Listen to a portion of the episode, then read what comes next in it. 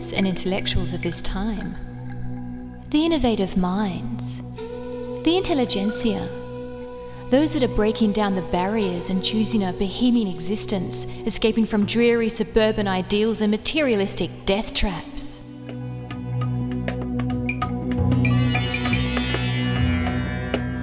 Where are these engaging people?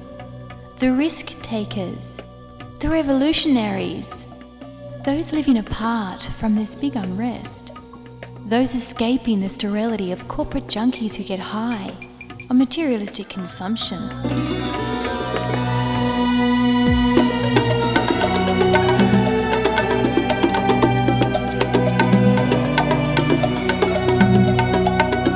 Welcome to the Bohemian Beat, where we will journey beyond the horizon and find the artist living on the edge, going down into the murky waters of their very existence, where these brave souls have re emerged with art that is challenging, original, and brutal.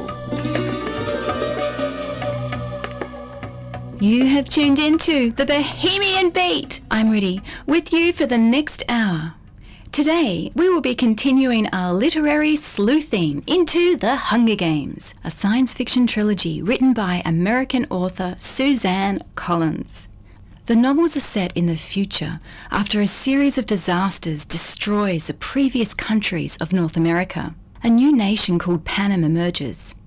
Panem consists of a wealthy city called the Capitol that dominates 12 poor districts spread across the continent. Many years before the start of the Hunger Games, the districts rebelled against the Capitol but were defeated. As punishment, each year the Capitol requires the districts to send two young tributes, one male, one female, selected by lottery to fight on television until only one survives. The government holds the brutal competition to entertain residents of the Capitol. And the competition also serves to demonstrate the Capitol's power over the citizens. How can the Capitol citizens happily and eagerly participate in the injustices of the Hunger Games? How can Capitol citizens give up what represents their power, their political responsibilities, so easily to the tyrant President Snow? We turn to the imperial Roman phrase panem et circenses, which translates as bread and circuses and describes the relationship between the tyrant and the Capitol citizens, in that an entire people abdicates its power in exchange for abundant resources and ready entertainment. We will start with a piece from the Hunger Games trilogy where Katniss Everdeen, the 16 year old heroine and survivor of the games who narrates the novels, becomes acquainted with the Latin phrase, panem et circenses. And joining us in the studio to read this excerpt from Book 3 Mockingjay is Mullumbimby High School student Lucy. Rumours of my death have been running rampant, so they send in the team to film me in my hospital bed. I show off my stitches and impressive bruising and congratulate the districts on their successful battle for unity. Then I warn the Capitol to expect us soon. As part of my rehabilitation, I take short walks above ground each day. One afternoon, Plutarch joins me and gives me an update on our current situation. Now that District 2 has allied with us, the rebels are taking a breather from the war to regroup, fortifying supply lines, seeing to the wounded, reorganizing their troops. The Capitol, like 13 during the Dark Days, finds itself completely cut off from outside help as it holds the threat of nuclear attack over its enemies. Unlike 13, the Capitol is not in a position to reinvent itself and become self sufficient. Oh, the city might be able to scrape along for a while, says Plutarch. Certainly, there are emergency supplies stockpiled. But the significant difference between 13 and the Capitol are the expectations of the populace. Thirteen was used to hardship, whereas in the Capitol all they've known is panem et circenses. What's that? I recognize panem, of course, but the rest is nonsense. It's a saying from thousands of years ago, written in a language called Latin, about a place called Rome, he explains. Panem et circenses translates into bread and circuses.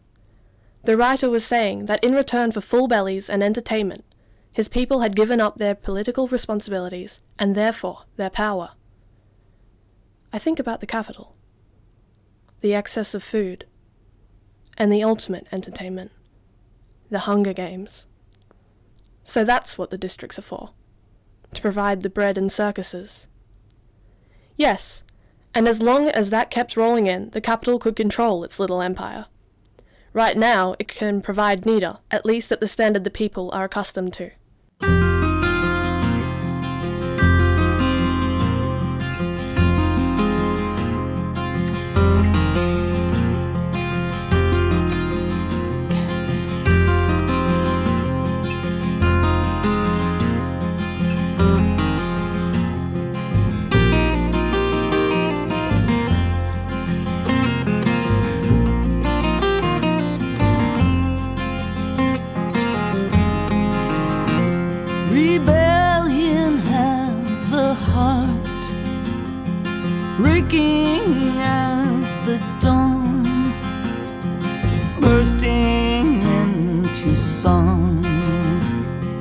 Bursting into song. Bird in the hand, another role to play mocking as the jay, mocking as the jay.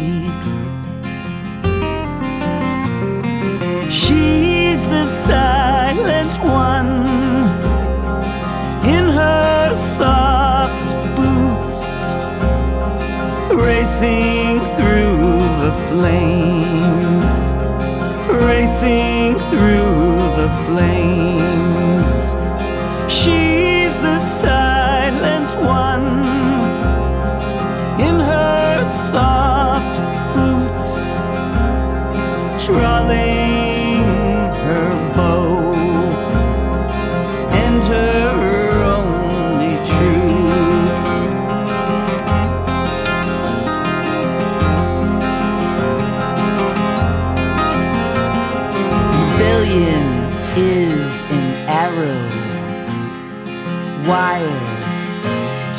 Sun, igniting everyone, igniting everyone. Bird in the hand, another role to play mocking as the jay, mocking as the jay.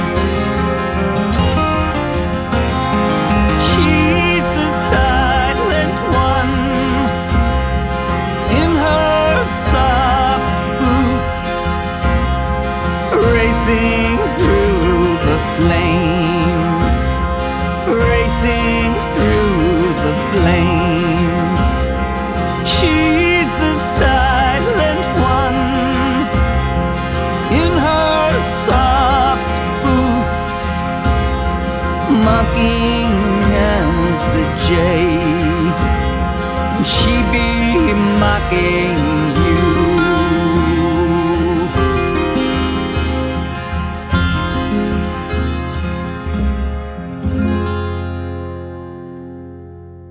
That was Patti Smith with Capital Letter, and before that, Lucy, reading from the Hunger Games sci fi trilogy by Suzanne Collins. Suzanne Collins has said that Katniss and the trilogy itself was inspired by two famous figures, Theseus and Spartacus. In Greek mythology, King Minos of Crete forced the Athenians to send 14 children every nine years to his labyrinth to face the Minotaur, a terrifying half man, half bull monster. Just as Katniss did for her sister Prim, Theseus took the place of one of his countrymen. He slew the Minotaur and rescued his fellow tributes. Spartacus famously led a rebellion of slaves against the Roman Empire. Katniss follows the same arc from slave to gladiator to rebel to the face of a war. Theseus found his way out of the twisting passages with help from Ariadne, Minos's daughter, who had given him a ball of thread to unwind as he went in. This next piece is a poem called Theseus and Ariadne by Edward Robson Taylor, a poet and former mayor of San Francisco who lived between 1838 and 1923. Theseus and Ariadne by Edward Robson Taylor.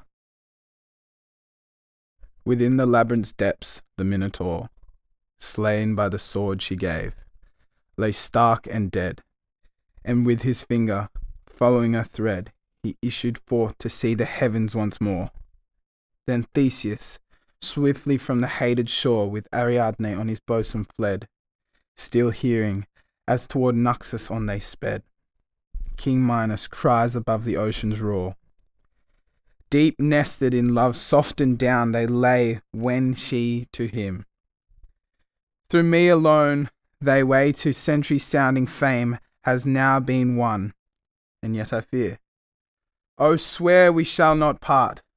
By Aphrodite do I swear, sweetheart. Then rose pretentious clouds and hid the sun.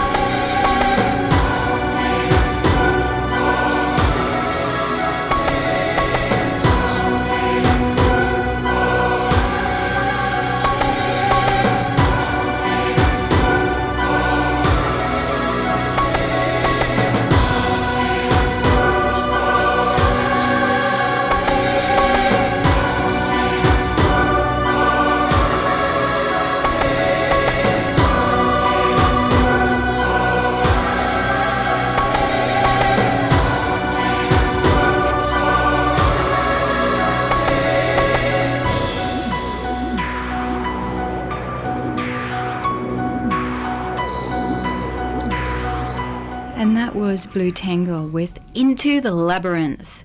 And before that, Mullumbimby High School student Kai reading a poem by Edward Robinson Taylor called Theseus and Ariadne. Archaeologists have discovered a palace that may have been the site of the Cretan labyrinth. The palace is located in the Cretan city of Knossos, and it has many passageways and resembles the mystical labyrinth. This next poem, Theseus I by Morgan Michaels, has another take on the Greek hero Theseus. Theseus I by Morgan Michaels. Ovid, or whoever it was, got it all wrong, and for that alone was justly packed off. He has been greatly wronged, Theseus, poor lad, who, closing on thirty, was not longer awfully young. Behind him lay labours and loves galore, yet mightily his veins swelled with rests of youth, and the way the light broke and the shadows fawned on his arm bespoke rests of wild incaution still to come. His intention was never to leave her for ever. Ariadne, the hypersensitive, the I wanted all girl? Little ex virgin put pout artist, lovable, perfectly everything going her way.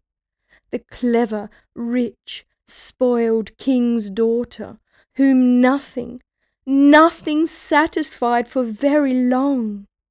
There on tiresome Naxos, pig filled isle of ill doing, void of denizens, much a good thing, too. Okay, the string was her idea. Pretty good, but surprisingly benign, the Minotaur. Those annual tributes you've heard of? Parsnips. He wanted to ditch the tiresome place himself.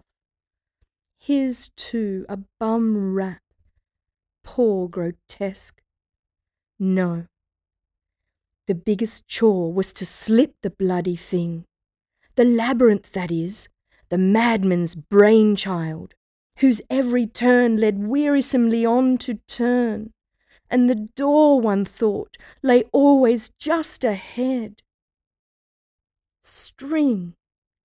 A good idea. Then. But this was now. She tried to goad him. A man of his gifts. Imagine. Surrey dependency. Appetite gone.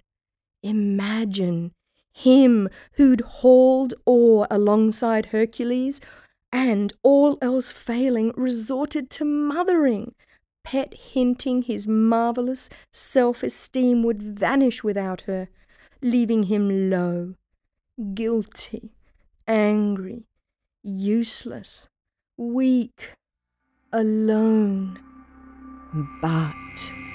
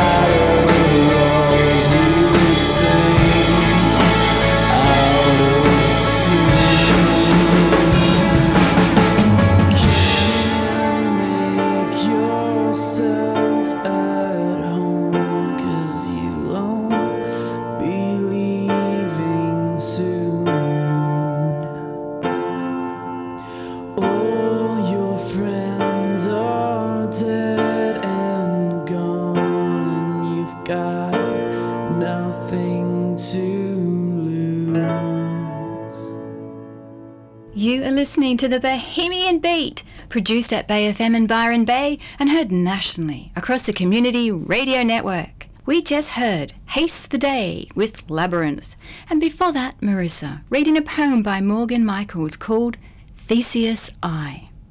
Like Theseus and Spartacus, Katniss's character is rebellious and defiant. She trusts her instincts, refuses to blindly follow authority. Although she seeks counsel, she's too independent to be told what to do, whether by an admirer, a mentor, or by a political leader or tyrant. Based also on Spartacus, a Thracian gladiator who led a great slave revolt against the Roman Republic, and the rebellion lasted from 73 BC to 71 BC. And Spartacus stands as this internal symbol of how man must fight against political systems that oppress man's values. A time would come when Rome would be torn down, not by the slaves alone, but by slaves and serfs and peasants, and by free barbarians who will join them. And so long as man laboured, and other men took and used the fruit of those who laboured, the name of Spartacus would be remembered, whispered sometimes, and shouted loud and clear at other times. This next piece is from the 1960 movie Spartacus, directed by Stanley Kubrick. This scene is when a poet called Antoninus recites a poem for Spartacus and his companions. When the blazing sun hangs low in the western sky, when the wind dies away on the mountain, when the song of the meadowlark turns still, when the field locust clicks no more in the field, and the sea foam sleeps like a maiden at rest, and twilight touches the shape of the wandering earth, I turn home through blue shadows and purple woods. I turn home. I turn to the place that I was born, to the mother who bore me and the father who taught me. Long ago, long ago, long ago. Alone am I now, lost and alone in a far, wide, wandering world. Yet still when the blazing sun hangs low, when the wind dies away and the sea foam sleeps, and twilight touches the wandering earth, I turn home.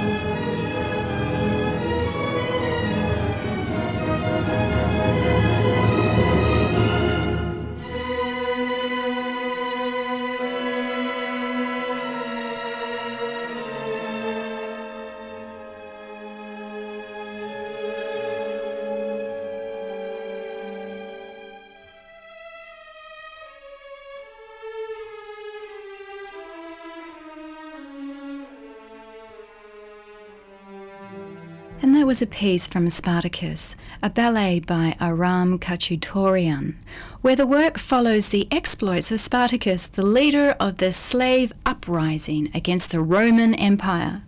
You are listening to the Bohemian Beat, and today we are exploring some of the themes in the Hunger Games trilogy, a book series by Suzanne Collins. In the Hunger Games, Katniss and Peeta are often called the star-crossed lovers from District 12 because of their romance where only one can survive. The phrase was coined in the prologue of Shakespeare's Romeo and Juliet. From forth the fatal loins of those two foes, a pair of star-crossed lovers take their life. This next piece from the play Romeo and Juliet, written around 1595, is from the famous balcony scene where Romeo is hiding in the orchard after the feast.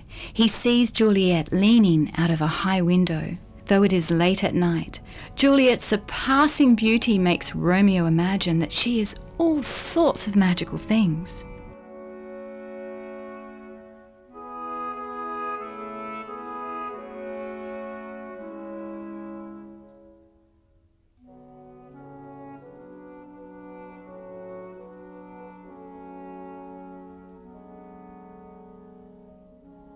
But soft, what light through yonder window breaks?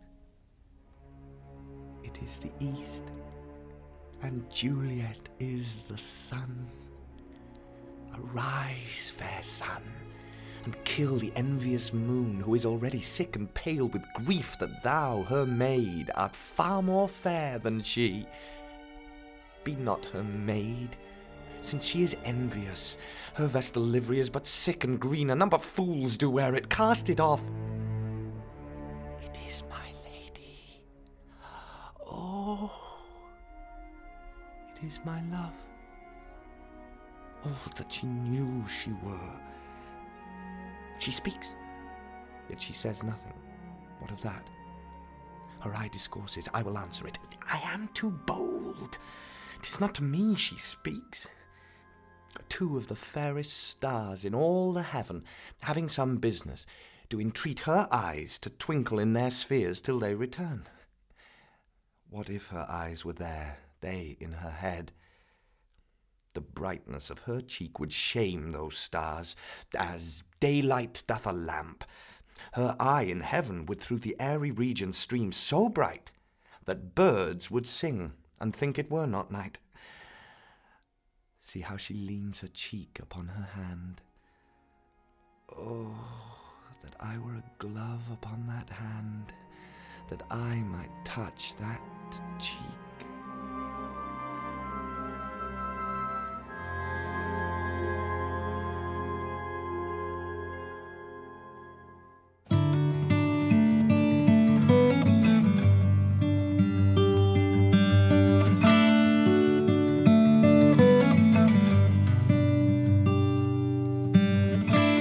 Love struck Romeo in the streets of Serenade, laying everybody low with a love song that he made. Well, he finds a convenient street light and steps out of the shade, says something like, well, You and me, babe, how about it? Well, Juliet says, Hey, it's Romeo. You nearly gave me a heart attack. Well, he's underneath the window, he's singing, Hey, love, my boyfriend's back. You shouldn't come around here singing up to people like that. And anyway, what are you gonna do about it? Juliet, the dice were loaded from the start, and I bet that you heart. And there's a place for us. You know the movie song. When you gonna realize that it was just that the time was wrong, Juliet?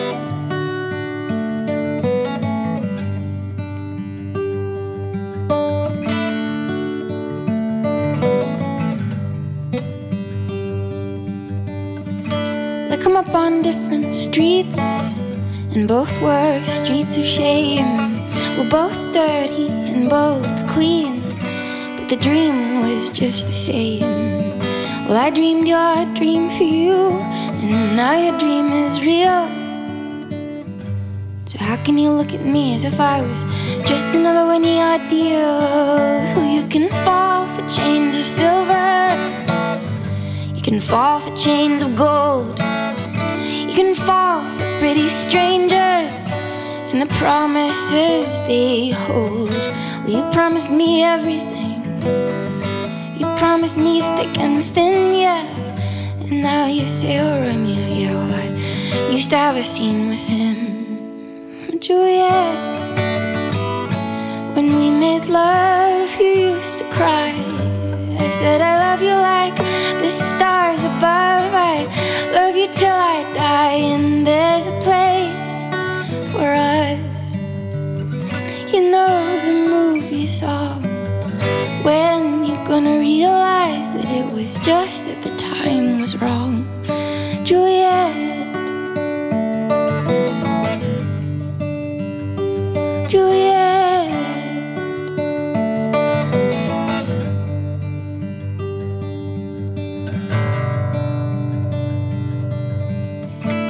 Can't do the talk like they talk on the TV. And I can't sing a love song the way it's meant to be. And I can't do everything, but I'd do anything for you. No, I can't do everything, but be in love with you. And all I do is miss you and the way we used to be. All I do is keep the beat and the band company. And all I do is kiss you through the bars of Orion. Oh, Juliet, I'd do the stars with you anytime. Oh, Juliet, the dice were loaded from the start, and I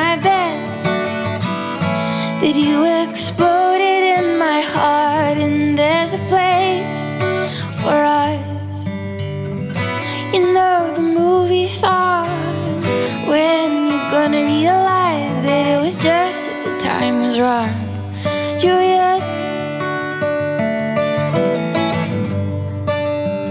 Oh, Juliet.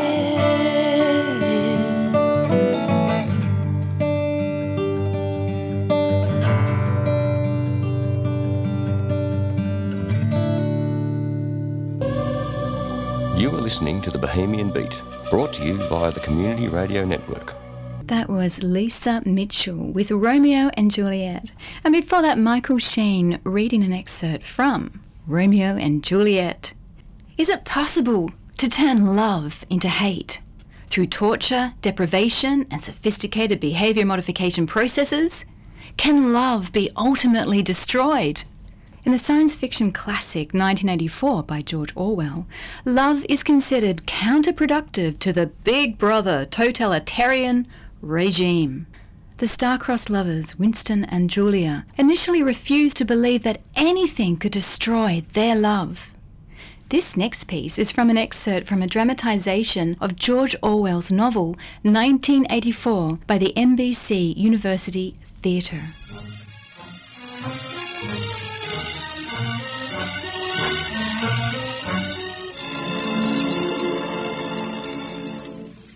Julia, darling, it was like a message, as if O'Brien was saying, if you ever want to see me, this is where I can be found. But he's an important member of the inner party, dear. If it's a trap. Darling, this is part of something that happened years ago. First, it was a secret, involuntary thought. Then I started a diary. I'd moved from thoughts to words, and now from words to action. Where will it end? In the ministry of love, I've accepted that. The end was contained in the beginning. Has it ever occurred to you that the best thing for us to do would be simply to walk out of here before it's too late and never see each other again? Yes, dear. It's occurred to me several times. But I'm not going to do it all the same. We've been lucky. We can't last much longer. What you do, I'm going to do. We may be together for another six months, a year. There's no knowing. At the end, we're certain to be apart. Do you realize how utterly alone we shall be? When once they get hold of us, there's nothing, nothing either of us can do for the other. If I confess, they'll shoot you. If I don't, they'll shoot you just the same. Neither of us will even know whether the other is alive or dead. The one thing that matters is that we shouldn't betray one another. Although even that can't make the slightest difference. Everybody always confesses. You can't help it. They torture you. No, I don't mean confessing. Confession is not betrayal. What you say or do doesn't matter. Only feelings matter. If they could make me stop loving you, that would be the real betrayal. They can't do that. They can make you say anything, anything, but they can't make you believe it. They can't get inside of you. No, that's quite true. They can't get inside you. If you can feel that staying human is worthwhile, even when it can't have any result whatever, then you've beaten them. Darling, whenever it is you go to O'Brien, I'm going with you.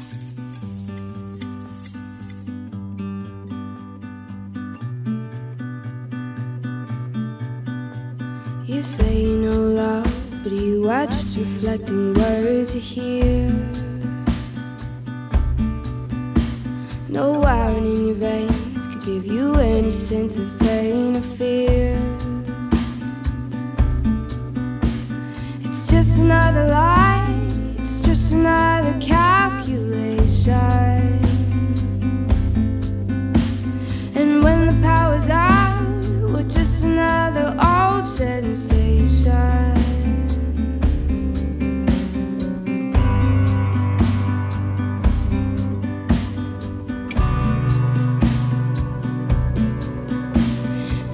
Keeps me alive, but what is it that runs through you? Electricity and wires dictating everything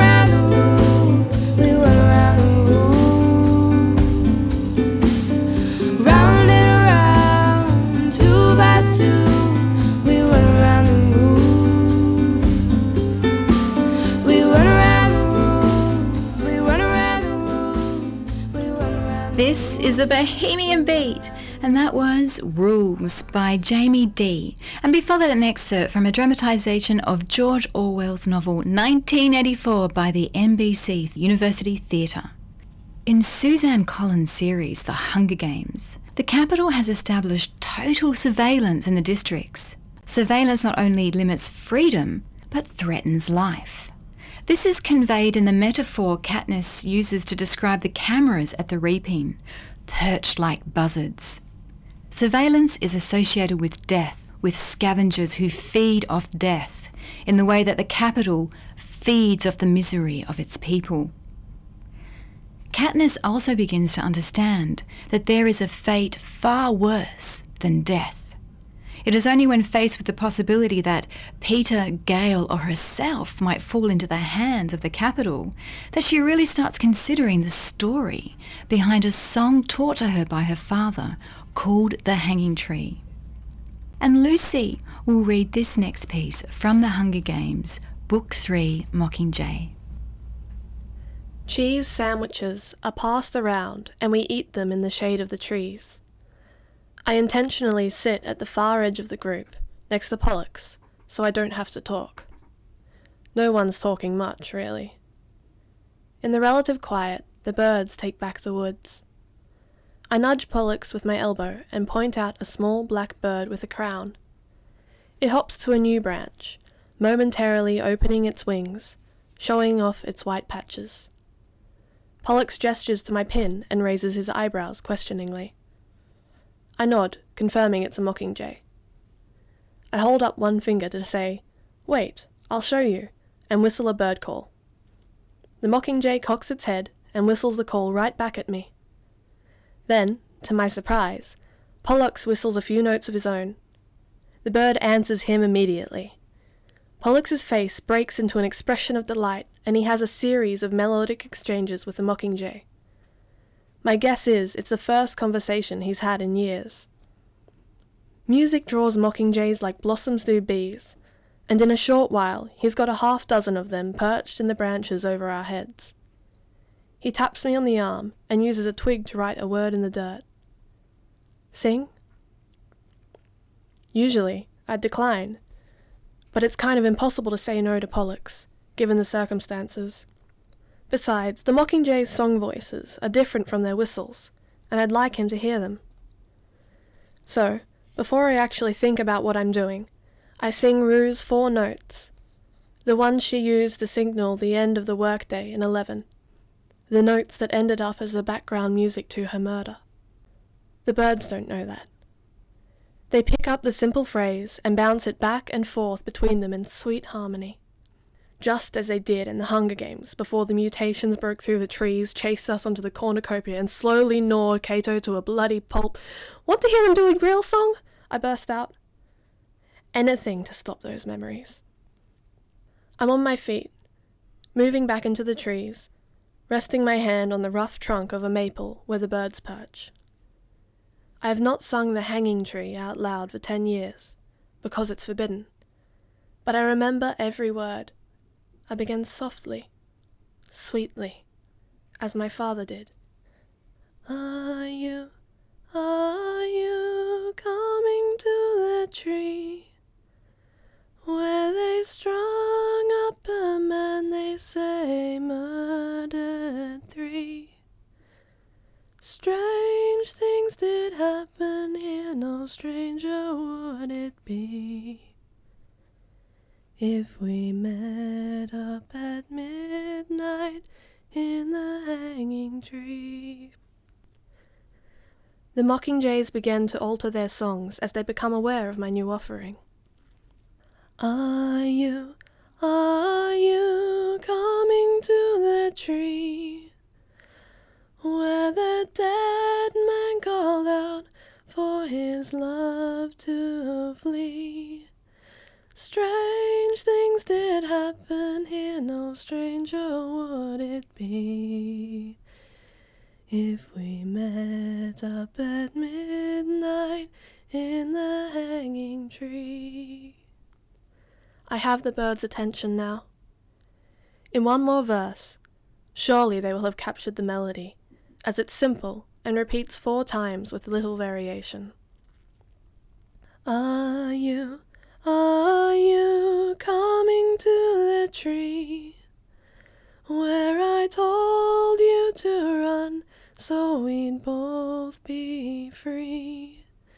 Strange things did happen here, no stranger would it be if we met up at midnight in the hanging tree.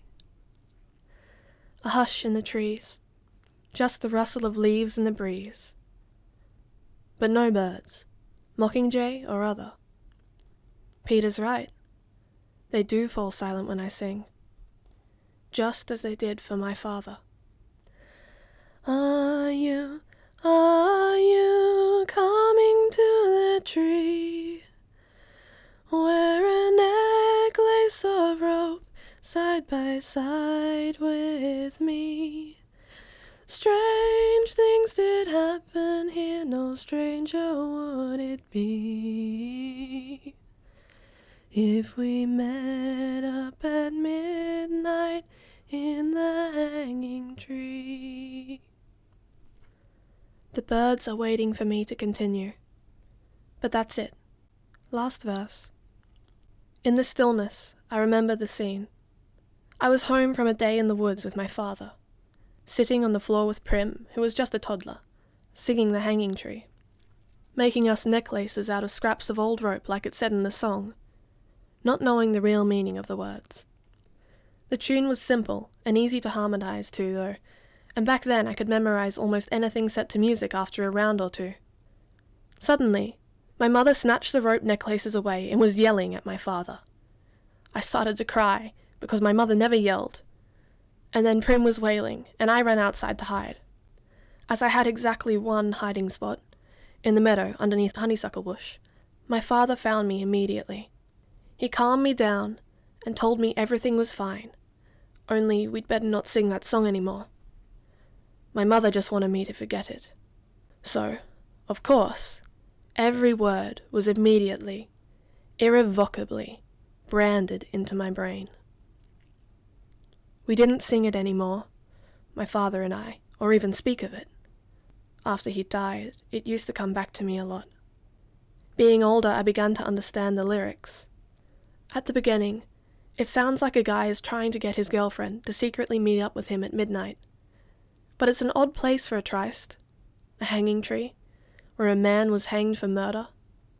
The murderer's lover must have had something to do with the killing, or maybe they were just going to punish her anyway, because his corpse called out for her to flee. That's weird, obviously, the talking corpse bit, but it's not until the third verse that the hanging tree begins to get unnerving.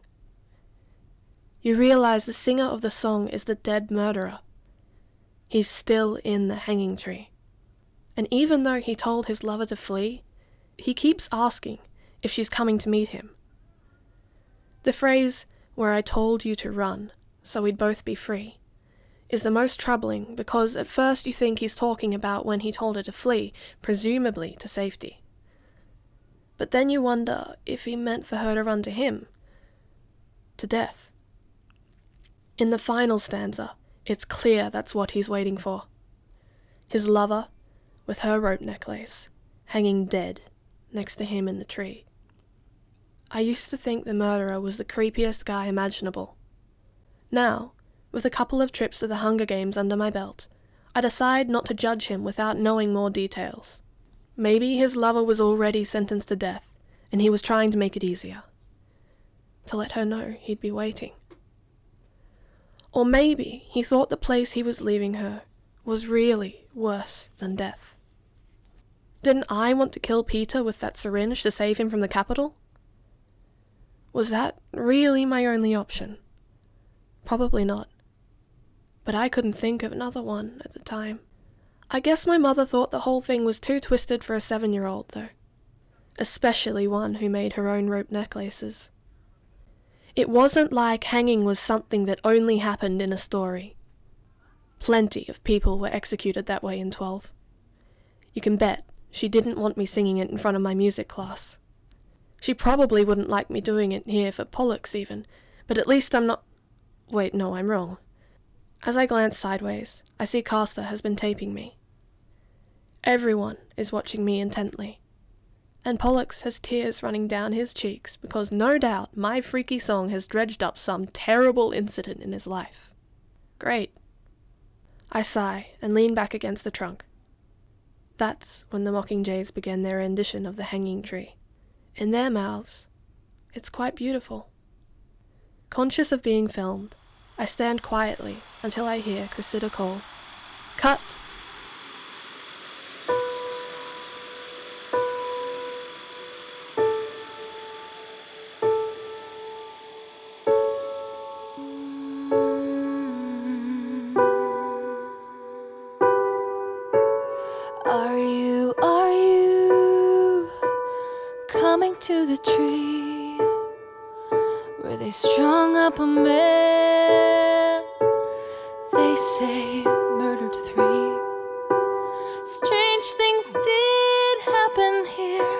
No stranger would it be if we met up at midnight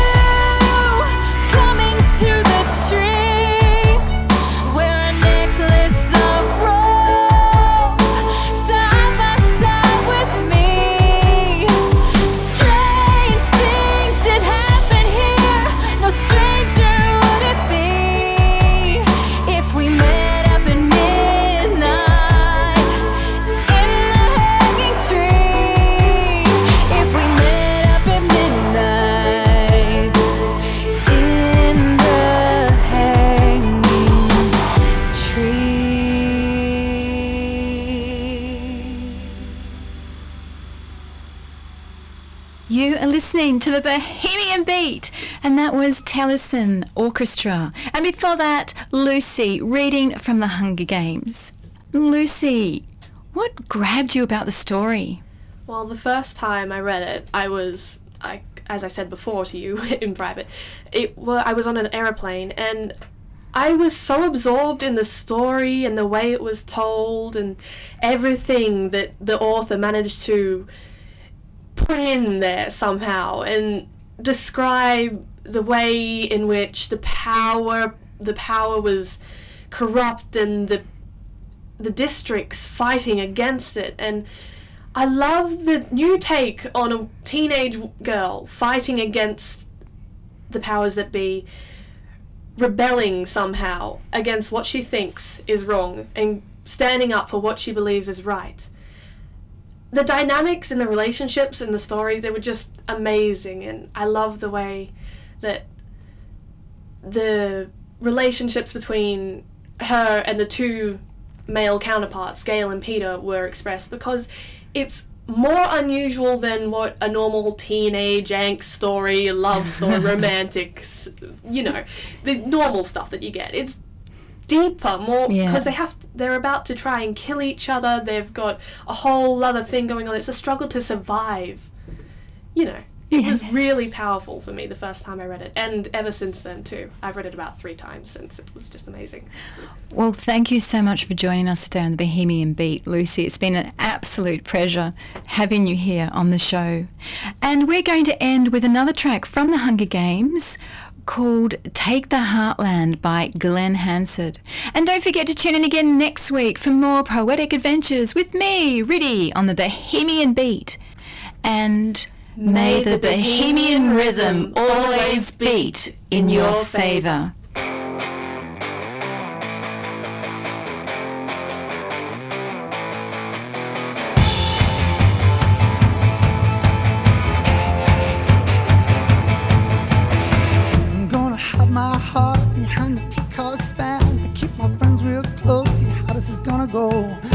Find my knife and run it through those stitches. Throw my friends down in the ditches before they even know what I've come here for.